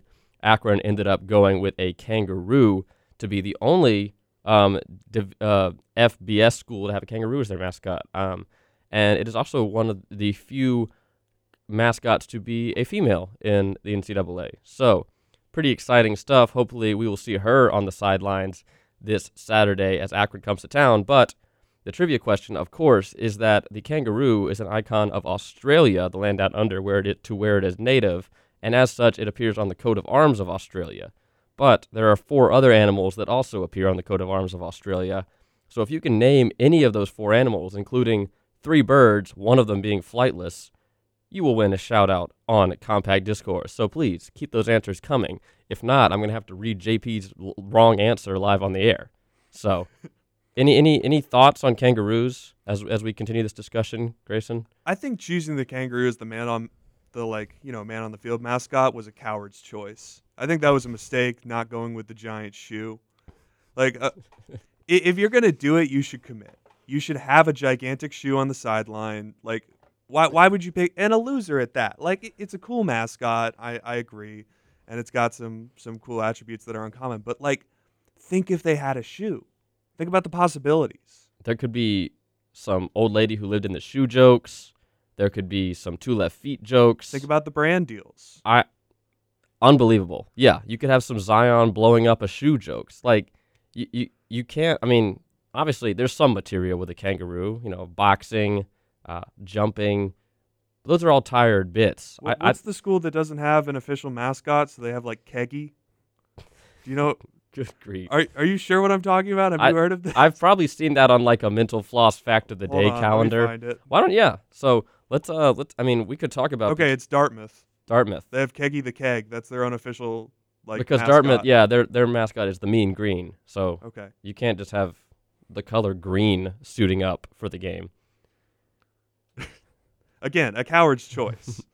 Um, Dartmouth has those awesome robot tackle sleds. Have you seen these? No, not They- at all. Um, you know, they're a smart school with a football team. So what they have is basically a Roomba with a with a pylon on top of it that um, avoids tackles on the football field. okay. Like, so so it can detect where the players are. Like it, it's It, it, actively it like avoiding it bobs and weaves in in a manner to, to fool the the the uh, the tackler. okay, cool. So maybe that could be their mascot. I think we should just have those in more places. We we should deploy those on the concourse. I think that would help with traffic flow tremendously. You you cut down on people riding bikes dramatically. well, okay. Not not that I dislike people riding bikes, but on the concourse, all right. People might look up from their phones if there was the potential to run into a a, a AI tackle sled. Exactly. We could have them cross the street on Magnolia every so often, keep drivers on their toes. Like Exact- I- Mm. I, I think these would impri- improve the city of Auburn significantly. I think it could be a, a worthwhile investment. Yeah. So, um, continuing our discussion about mascots, do you do you find it weird when the the mascot, quote unquote, is a person, and so there's like a weird head that a person has to put on, like uh, Vanderbilt or Purdue, for instance. If you want to look up like Purdue Pete, um, I mean, if, if you're a light sleeper, I wouldn't look it up, but uh, I think Purdue Pete. The fact that his head isn't cloth, but kind of like a hard-looking plasticky ceramic, definitely contributes to the scariness. If it okay, if it was still like the 1920s, I could understand why you do that because you know if you're standing up in the upper decks, you're not going to be able to discern a person on the field. Mhm. But in the age of the video board, you can just have a normal person in the costume. Like it, it is unsettling. Yeah, that's one of the few things Notre Dame has kind of figured out um, is is having just a guy dress up as a leprechaun. Yeah. because I think a leprechaun suit would be a little scary and morbid. or or even like the whole thing with with it, it's too realistic like with animals right? Like Aubie he doesn't look like a realistic tiger. He's a cartoon. That's the whole appeal. And he, he acts like a cartoon tiger. But when you have a person it's just like it's it's a little too close. And it's just that's that's where it's uncomfortable when it's not just a dude you know standing on the sideline. Yeah, you have the Pixar problem where it looks like a little too real. exactly. Um, another another interesting hybrid animal combination is with Willie the Wildcat at Kansas State, who wears a mascot head, but apparently they ran out of fabric because he just has person arms Oh no. Oh no. I've never. I'm looking at pictures of this on Google Images right now. That's It's a bit problematic. that's a mistake. It raises some questions that I don't want to think about on a college football The Saturday. head is also huge compared to the rest of the. Like they they could have scaled down the head a little bit and made it better, but wow, that's the worst. I think that might be the worst one. Yeah. No, I agree. That that's. I'll take human with giant felt human head over that any day. So yeah, when when I mean when it comes to I mean Aubie's always in the conversation for best mascot, but I I- think the knockout bracket comes down to Willie the Wildcat and and the the scary Clemson Tiger for worst mascot, which Sure. I'm sure that's a debate we can hash out throughout the remainder of the college football season. But we're going to head to a quick PSA break, and when we come back, I believe we will have Dylan Basden to bring you all the information about Auburn stages, which is going to be tonight at 5 p.m. So you aren't going to want to miss that. We might just have Jacob Hillman coming back to discuss a little sports. So you're listening to Compact Discourse right here on WEGL 91.1 FM. Don't go anywhere. We'll be right back after these messages.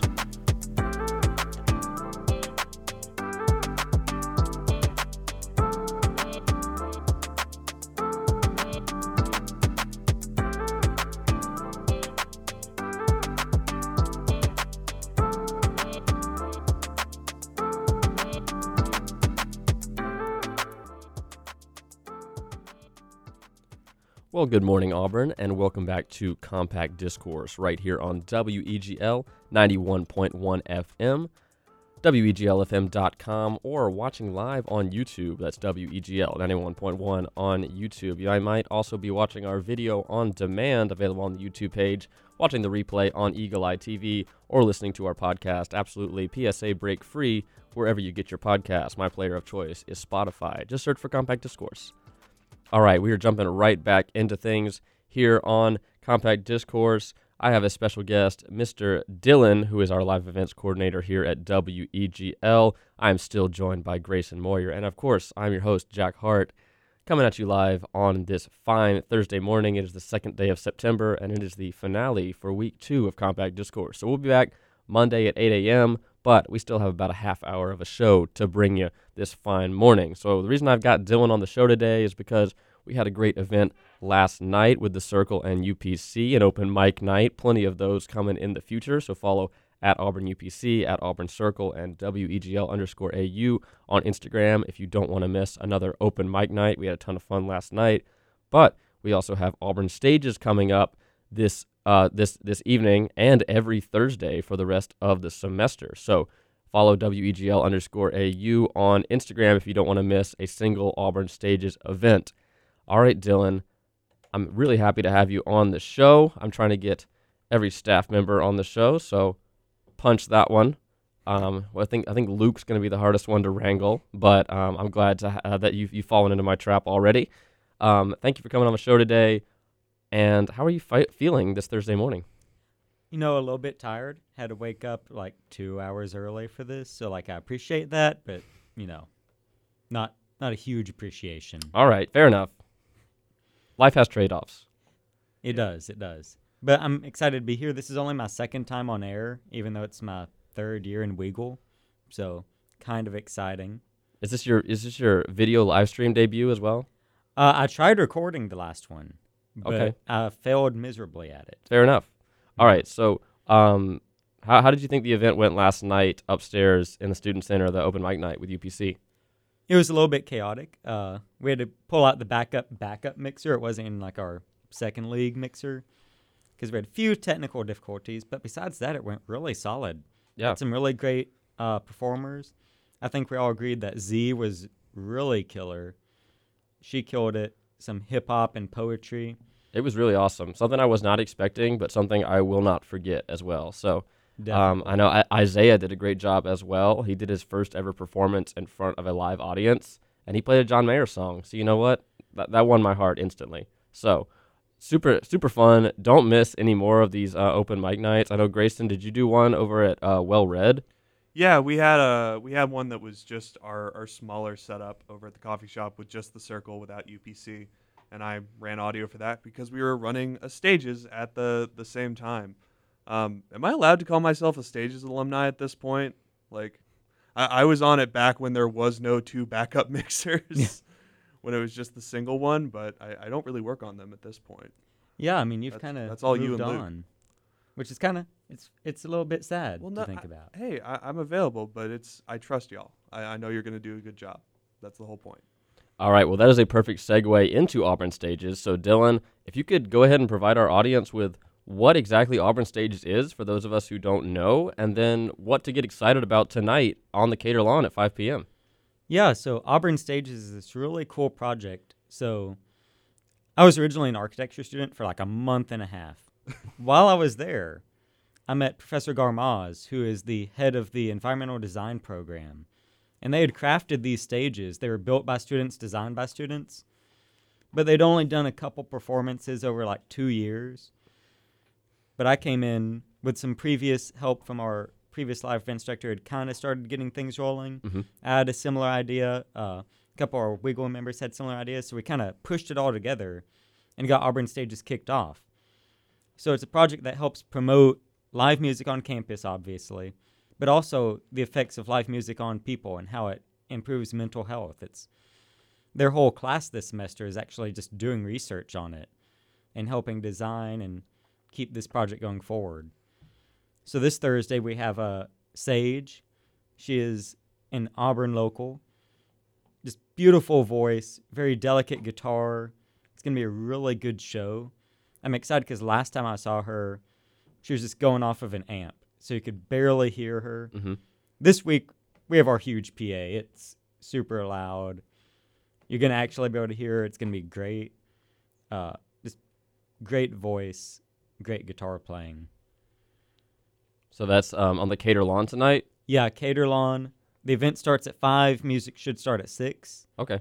Um, and so usually, I mean, these have been in the dining halls in the past. Is that, or is that more of like a wintertime rainy situation? Do you like to have them outside or inside more? Well, it started off in the dining hall because they reached out to us and wanted to get it going, Mhm. and it happened to start in the winter, so we kept it there. Okay.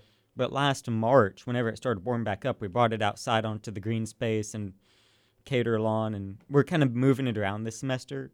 So last week was on the upper quad. Uh, this week and next is on cater. Week after that is green space. We have a couple that are going to be in front of the Auburn Arena on that little green space. Awesome. Whenever it cools down, we're going to go into uh, Dudley B6 and also the Edge Dining Hall. Okay. The dining halls are, are great, don't get me wrong. It's great, especially because we already have a lot of students there who can get exposed to it. Mhm. Um, but they do present us a, a few logistical problems just by being inside, by being in the middle of an active space trying to set up and run these. So, Yeah, and being- acoustically, they're not the best. Yeah, but you know, it, it's a big empty room. It's it's difficult to get speakers to work well in there. But we still have that option. We still like to be able to go inside if we really have to. Yeah, and they give us a lot of flexibility too, since they're not like university run. They're run by uh, AMRAC. Aramark. Aramark. Okay. And uh, so they let us come in. They let us be a rain venue a couple of times last year, which you can't really get rain venues last minute through the university. Okay. Yeah, that makes sense. This semester we have rain venues booked for every event. Uh, Dudley B6 is our backup. So every show, rain or shine, it's happening. And it's great because we have locals, we have students, we even have bands from like Birmingham coming down. Yeah. So I mean, uh, I'm s- endlessly impressed by your connections with all of these artists. It seems like you know all of them personally, and it, to to fill out a schedule of Auburn stages from from the get go. I mean, it's August, and we already have shows planned throughout the entire semester. How how did you build this network with all these local and even far out musicians? Yeah, so it started off. This semester was especially difficult because uh, we had Tiger Fest two weeks ago, and I was trying not to double book out of that. I didn't want to just repeat the same artist. Mhm. So first off, reached out to artists who weren't performing on it that I already knew, who might have already played in the past, or who wanted to play and just never got to. And after that ran dry, I kind of just posted it on my photography page, and that's where a bunch of the Birmingham bands who were interested were like, "Hey, we want to come play." They just wanted to get down in Auburn and play. Right. So, So, um, is it is it through the photography you've been able to to make a lot of connections? I know. Did you work at you worked at Avondale over the summer? Yes, I worked for a production company called Big Friendly Productions. Okay. But I don't think any of these actually came from that. But yeah, I did meet a lot of people in the Birmingham music scene and elsewhere that will hopefully help in future booking, which I plan on starting within the next two weeks, hopefully. to get spring semester starting. Yep. Awesome. So yeah, um, look forward to that on um, the WEGL Instagram page, WEGL underscore AU. You can get all the information you need about this Auburn Stages that's coming up tonight on the Cater Lawn, starting at 5 p.m. So I mean, if you enjoyed those neon lights and the and the vibes at the in the coffee shop last night in the student center, be sure to make your way over to the Cater Lawn tonight to get a similar, if not even better, experience. Um, that excuse me that Dylan is putting together. Um, so Dylan, I had JP and Will on yesterday to discuss a little bit of music um, on a Weagle Wednesday, as we like to call it, because we have a fabulous lineup of shows on Wednesday evenings. Um, and then I had Davis and Bay do the same thing this morning. So I'd love to just ask, what, just put my finger on the pulse of what you're listening to, what you have been uh, just enjoying these past uh, few weeks on uh, on like what's your what's what's your heavy rotation on Spotify? Is there anything new that's come out that you've been listening to, or is there a local act that you've been uh, trying to promote? Yeah, so uh, first off, hate to break it to you, I'm an Apple Music user. Oh, I see. Okay, Yeah. I, I like the light mode. Okay, I, I wish Spotify would add one. Yeah. But huge album that just came out. I really think they're about to blow up. Super great people is a Hotel Fiction. The only downside, they're UGA grads. Oh my But their album Soft and we let them play on Weagle. Yeah, we did. Their Wiggle session just came out yesterday. I'll see what I can do about that. yeah.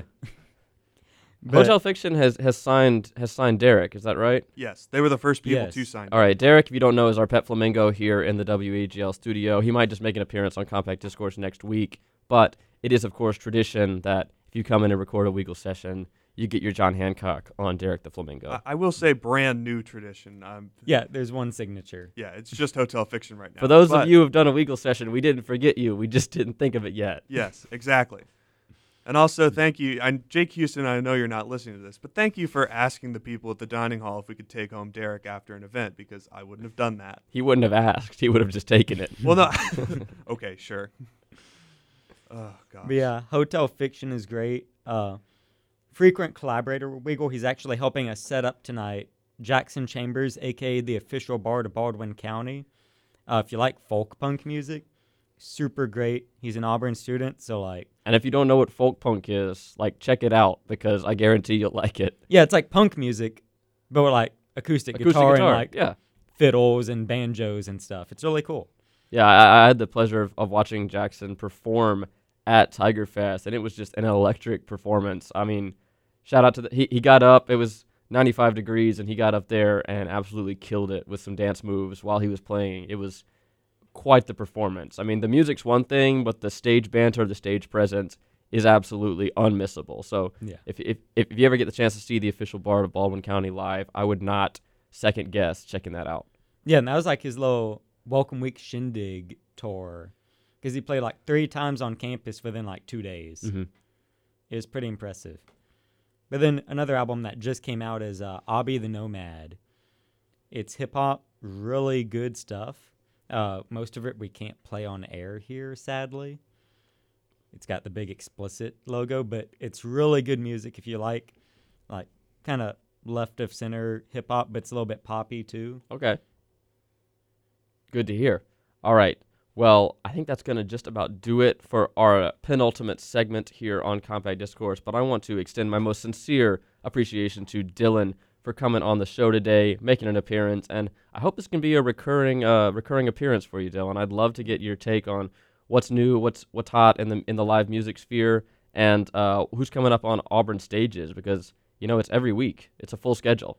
Yeah, I mean, 9:30 every Thursday. I can be here if you want me to. Just pencil that in on your calendars, guys, because uh, Dylan is ready to bring you everything you need to know about Auburn stages tonight. Once again, one more time, that is 5 p.m. on the Cater Lawn. You aren't going to want to miss it. And then the rain venue is where? uh, Dudley B6, but we're looking like clear skies tonight. All right, knock on wood. So we're going to head to a quick break. And when we come back, I think I'm going to wrestle Jacob Hillman back in the studio to bring you a little bit of college football preview because the hours are ticking down. We have a big day of college football on September 4th. That's this Saturday, including Auburn versus Akron.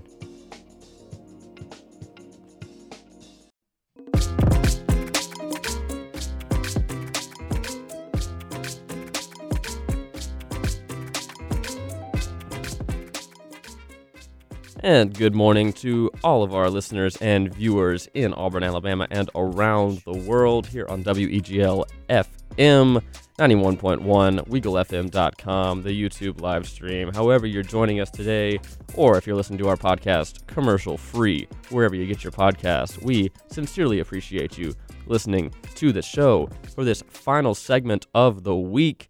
We're going to talk a little college football as we are just ticking down the hours until kickoff on Saturday. We are super excited about Auburn and Akron taking uh taking the field on Saturday night. And we are going to preview all the exciting college football action. I've got Jacob Hillman somehow managed to get him back into the studio. So welcome in to him. He is back once again to discuss some college football. And Grayson, um, I couldn't kick out because he's my he's my superior. you can kick me out. That's that's allowed. All right. Um, so before we talk about college football, I do want to remind everybody this is the final chance for you to answer our trivia question of the week before I uh, reveal JP's embarrassing answer, and that is um, that the Australian coat of arms does include five animals, one of them being a kangaroo, the mascot of the Akron Zips, who are coming to town. If there's any Akron Zips fans listening, go ahead and tweet at us at CDiscAU. I want to hear you guys um, weigh in on this one. The four other animals on the Australian coat of arms, three of them are birds, one of them is flightless, one of them has a Russian ballet named after it, and the animal that isn't a bird has a Disney movie about it that is based on the Shakespearean film of Hamlet. All right, so those are your only clues. I'm done. Um, and we will see if anybody can weigh in on that in the final segment. But Hillman, thank you for joining me on the show what are you most excited about this college football Saturday? I know it's easy to say Auburn Akron, but well, let's not let's not ignore the literal elephant in am, the room. Am I with, uh, am I really mostly excited for that? Yeah, and there's some big games going on this weekend, including but not limited to Notre Dame, Wisconsin, Georgia, Clemson, and Bama, Miami. Yeah, and I think that this is one of the more anticipated opening weeks of college football simply because fans are back. A lot of stadiums will be packed to the brim, like Auburn. Jordan Hare Stadium will be packed and we're going to see that throughout the country. And that's, you know, this is not the same weekend as a few years ago when it was the ultimate college football weekend or whatever. I think Alabama played Florida State. It was a horrible game. Auburn played Clemson. Horrible game. Horrible game. But it's just the fact that fans are in the stadiums, the atmospheres will be back. And yeah, you've got the Clemson Georgia game. That should be a good one. But the other matchups will be pretty good. It'll be fun. Alabama, Miami will probably not be fun, but you'll see some fun matchups. Ohio State, Clem, uh, Minnesota tonight. That'll be interesting. Okay, okay. UCF, Boise State tonight. Those are some familiar faces. You know, Bryan Harsin came from Boise State. Gus Malzahn went to UCF. So it, it's a it's a weird dynamic there that a lot of Auburn fans will probably want to watch. Do we know what annoying Imagine Dragons song ESPN is using no, this year? It's not Imagine Dragons. I do know it. Hold on. It's All right. a- I mean, last year it was Juice WRLD, which It- was respectable. Yes, it's a DJ Snake song for Shang-Chi, the movie with, hold on, I got you. Run It with featuring Rick Ross and Rich Brian. Okay. I'm all right. Jury's out. I'll I'll I'll wait to pass judgment until after this weekend. The but video is pretty cool. It's a good hype video, but I think the song is going to get a little too annoying. We'll see. Okay. Um, and Ben Bruud accepting submissions on his Instagram at Ben Bruud. That is Ben B E N Bruud B R U U D. So he he's looking to see what the fans in the stadium want to hear because he's the one spinning the disc. So we'll see what he plays on Saturday night. Hopefully, Imagine Dragons. Hopefully not. All right. Um, so is I think the Georgia Clemson game is probably the game of the week. For sure. Game day's there. It's literally the most impactful regular season game on the college football playoff ever. So Okay. Is, that is there like metrics? There is a that? metric behind okay. that. Yes, I I stated that because ESPN said it. so right, I, am yeah. surprised the Alabama LSU game from two years ago wasn't higher, but I don't know. Well, that's because Bama could lose and still That get is in. true. Good Yeah. point. So it'll be interesting to see how the two new quarter not Georgia doesn't have a new quarterback, but it's his first full season as quarterback JT Daniels, and then DJ Uiagalelei starts off at Clemson. Fansville superstar. Oh gosh. DJ Uiagalelei. I wonder how his performance is going to be in those commercials. It's it's not off to a good start. I don't think any Fansville commercial's ever been good. So good good good take. I guess it could possibly. It can't get worse, but I don't know if he's going to improve it. Yeah. Hashtag bring back Larry. So uh, we're looking forward to an exciting college football Saturday. Are there any kind of under the radar games that are getting swallowed up Well, by by the uh, by I'm the just- Georgia Clemsons of the I'm world? just going to go ahead and say that Louisiana, formerly Louisiana Lafayette, but they'll get mad if you call them that, is going to beat Texas. They're going to beat Texas on Saturday because they are returning 90% of their starters from last year from a solid squad. I mean, that team, I, I forget who they beat. in the Was it Kansas State in the first week? Not that Kansas State is any good. Mm, that was the the week that a bunch of Big 12 teams lost. Correct. And I, I don't know. I just love And their scary mascot, Willie the Wildcat. Oh, yes. But yeah, I mean, they return pretty much everyone from a very good team. And Billy Napier, I mean, I'm sur- I wanted Auburn to go after him. Yes, got sir. they got Bryan Harsin. I'm happy with that decision. But Billy Napier is a great coach. All right. So- Calling your shot. Horns down on Saturday? Correct. Okay. Louisiana beats them. They're they're like an eight point underdog, and that's too much. But I think they win them straight up. Noted. All right. Um, so the white tents are up on campus. What um, what are you excited about for ca- uh, game day on campus? Um, I know. I, are both of you guys like like working on game day? Yes. Yes. Mm. Hate that for I you. mean, it's still it's still it's still a fun time because I'll be set up where the Tiger Tailgate okay uh, show is with Auburn Sports Network, so I'll be able to see everything and just kind of take it all in, and I'll be interacting with some people. So And I get to hang out in my eight by ten air Yeah, I conditioned room say. and watch it on TV, which I'm not against You by get- any means. I am very happy to be in that position. you probably get a lot of different angles of the game. Yeah. that people don't get. you get the floss cam. oh yeah, You get yeah. the uh, Ugh. the the close up of the the rat getting eaten. Everything you, you don't get sitting in the stadium. exactly, exactly. I'm looking forward to the atmosphere though. Okay. It's going to be weird because we talked about a few weeks ago how it's so much different from last year with all the students on campus. Mhm. Yeah, Just wait till Auburn becomes the third biggest city in the state on Saturday. It's going to be packed. And I mean, don't try to drive anywhere because you'll a five minute drive turns into a 30 minute drive Yeah. Mm-hmm. on Just, game day. Like, get your snowshoes Right. and like hunker down, Have they- especially if you live on a major thoroughfare like I do. Oh no, yeah.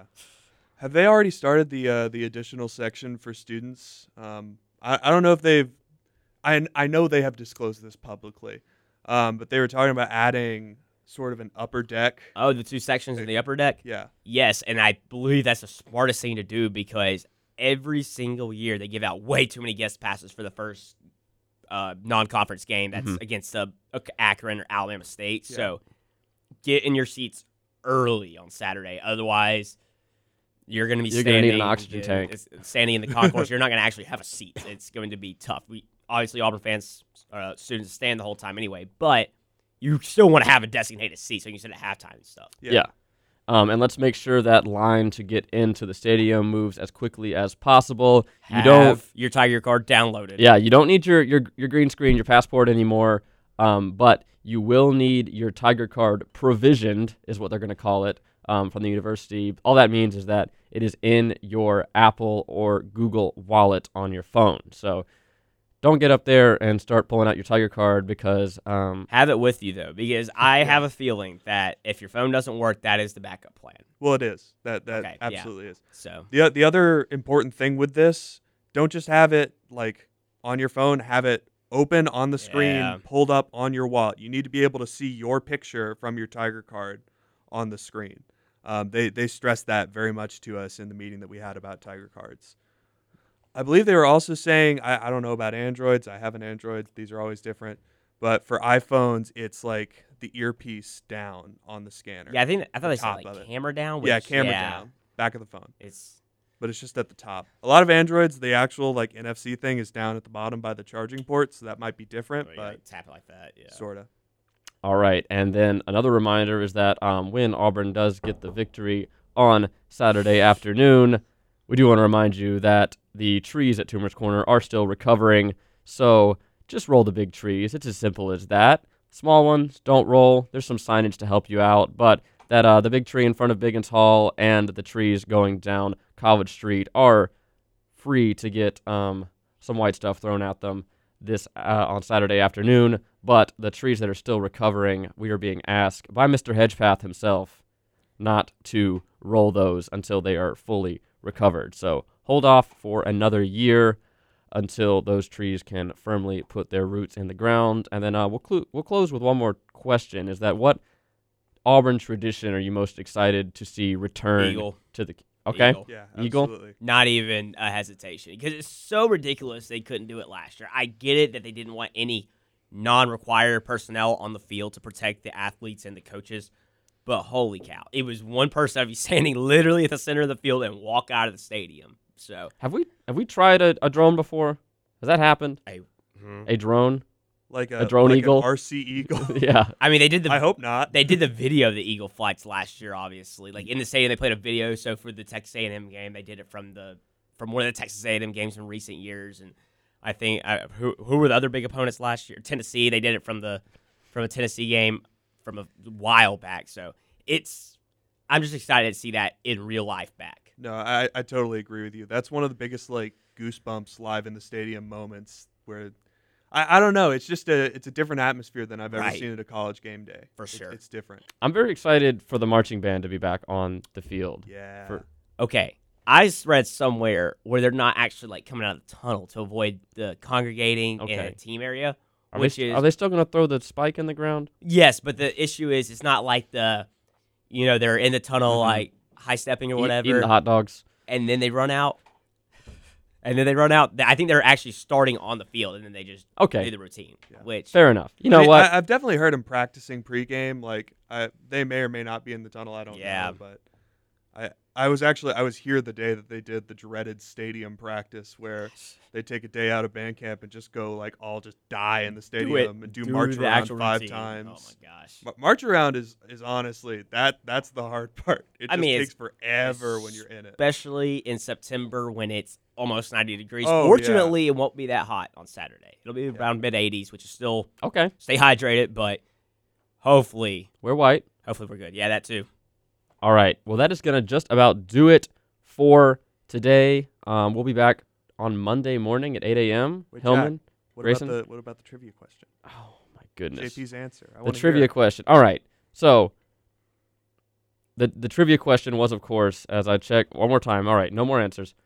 The trivia question was: Auburn's taking on Akron this Saturday. Kangaroo. Kangaroo is on the Australian coat of arms. It is on the left side of the coat of arms, and emu is on the right side of the coat of arms. That is your flightless bird. There is also some symbols representing the uh, five states of Australia, uh, including a piping shrike, which is a fictional bird based on a magpie. I didn't expect anyone to get that one. But there's also a black swan, on which Swan Lake, the uh, Russian ballet, is based. And there's also a lion, a British lion, which the clue to that one was, of course, the Lion King. So that is the Australian coat of arms with a kangaroo, the Australian national symbol, who is also the mascot of Akron. And JP thought it was an ostrich. so I, I could see Wrong. That. I could see that. I mean, not an ostrich. They live in Africa. yeah, I was gonna say I don't think there's, yeah. All right. So thank you to everyone who participated in trivia this week. Hopefully, someone will get it right next week as we have um, maybe Hornet trivia. Or we'll probably have Alabama State trivia, if I'm being honest with you. All right. Hillman, Grayson, any final words? No. Thank you, Jack. Absolutely, Mr. President. All right. So thank you once again for listening to another exciting week of Compact Discourse right here on WEGL 91.1 FM. However, you joined us today, whether that be from your radio antenna, WeagleFM.com, or listening to our podcast, we would like to remind you that all the previous episodes are available as a podcast wherever you can get your podcast. JP's texting me again. Be sure to follow us on Twitter at CDiscAU for links to the podcast, information about the show, updates, and you can tweet at us at CDiscAU to answer the trivia questions or just get your opinion on the show. You're listening to Auburn's only student run morning show. You might want to go ahead and follow WEGL's Twitter at WEGL underscore AU, our dedicated team of marketing professionals working tirelessly to provide you high quality content Monday through Friday. As for Jack Hart, Dylan Basden, Davis Carroll, Bay Marks, Grayson Moyer, and Jacob Hillman. This has been another exciting episode of Compact Discourse. We wish you a great weekend, War Eagle, and we will talk at you Monday morning to discuss Auburn football against Akron. This is Jack Hart signing off another week of Compact Discourse. Thank you so much for listening.